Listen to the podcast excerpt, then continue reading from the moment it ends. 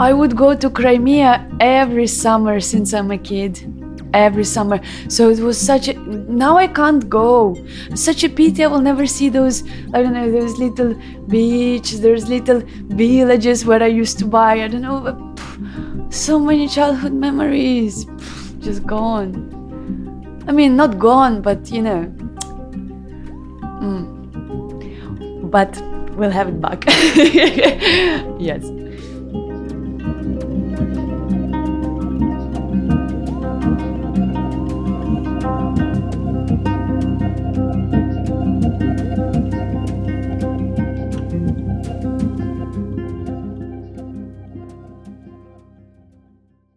Les Russes, ils n'ont pas du tout fiers de ce que se passe actuellement. Russians are not at all proud of what's happening now, so they prefer to keep their heads down when the subject comes up.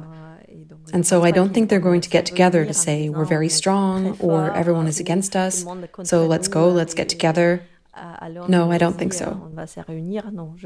But the first, I think, big thing, and I really, really liked it, was 2004. The, you remember the Orange Revolution? That was cool. That was really nice. That was where you could feel really like this identity of Ukrainians. That I remember, I was at school, I was like 12 or something, but we would go to school like, um, I don't know. I remember how one guy uh, came in the orange hat, you know, like supporting pro Ukrainians, and another guys beat him up.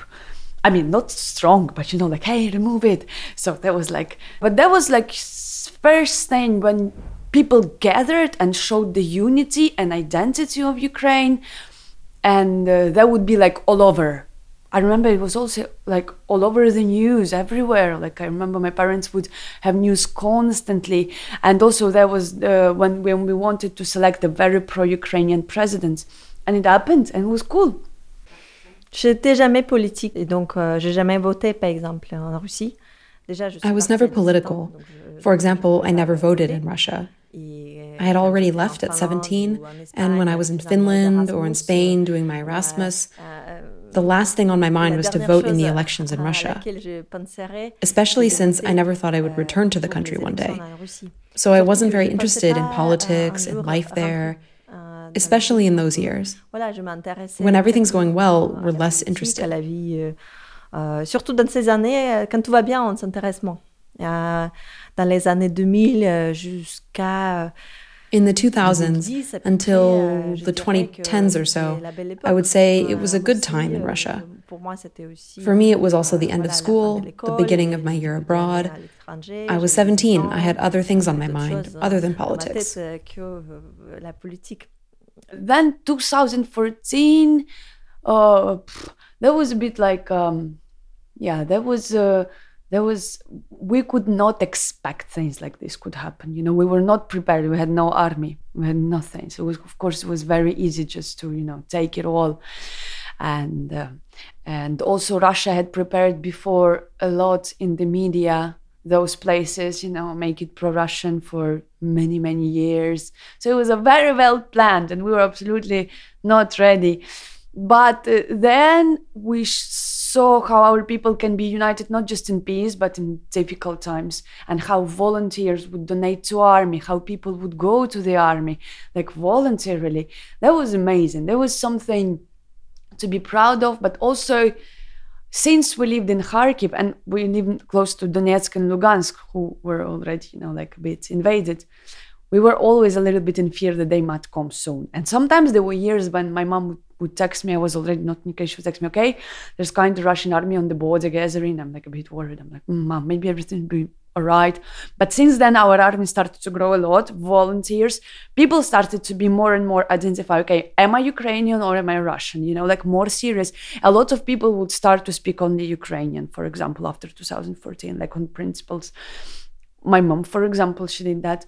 And um, yeah, that'd be like more awareness that you kind of have to maybe choose Mm-hmm. Because they, they started to be important. Before it was like, yeah, who cares, whatever.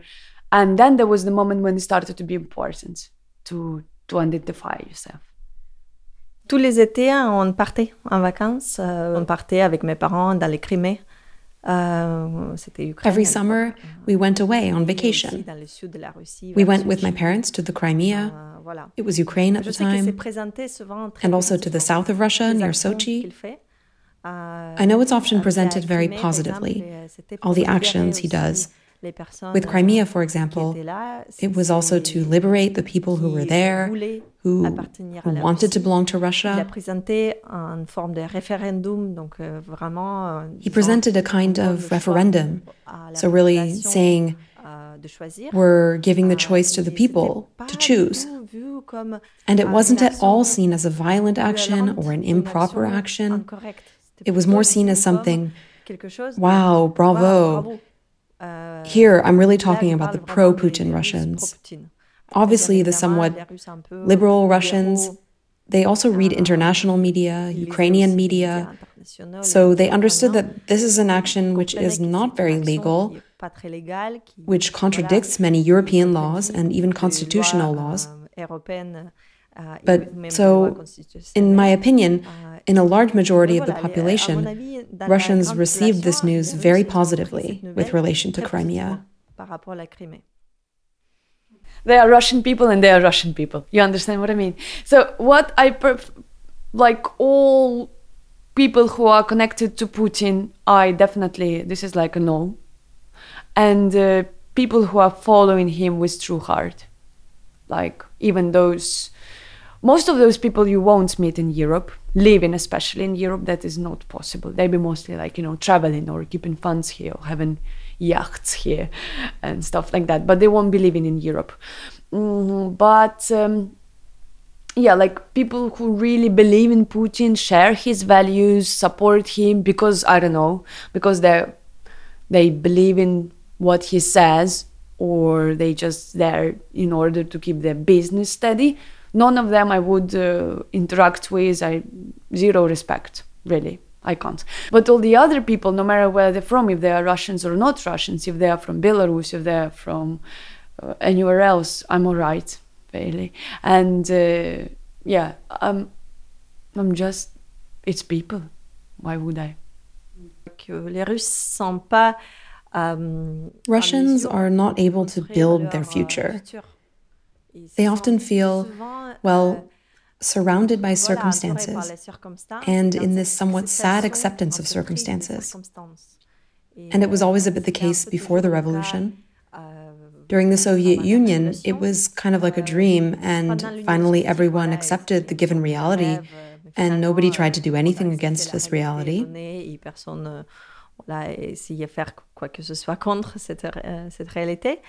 And so, in recent decades, in my opinion, it's the same. People got so that they're outside of politics. And in my opinion, it's that feeling okay, I'm not building. There isn't this American dream, as we often say, you can do anything, this education, or no matter where you come from, you can do everything. In Russia, there isn't too much of that. Even if there are many examples, there aren't too many social classes. Even if there are many examples, there aren't very many different social classes. Because in the Soviet Union, everything was, everyone was more or less equal. In my city, for example, there were no rich people at the time. Really, there were no rich people. So we came from, we had a very modest family. And I never felt at school, for example, like I was poor, because everyone was a bit like me. And so that's how it is, in my opinion. Everyone does what they want, more or less, but they don't feel capable of making big changes or taking a next step either. Russia gave us that such a good present of self identification, even for those who had doubts. Like now, nobody would. And now, those people who wanted, they flee to Russia. So that's good. We just drop off all the ballast. Yes.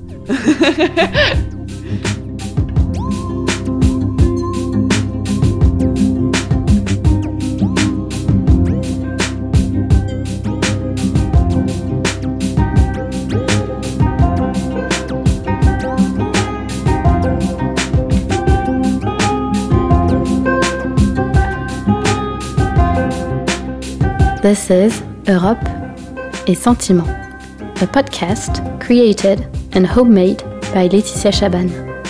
Doubling, Maggie Oran. Music, Arnaud Paskiewicz. Sound editing, Anaïs Cab.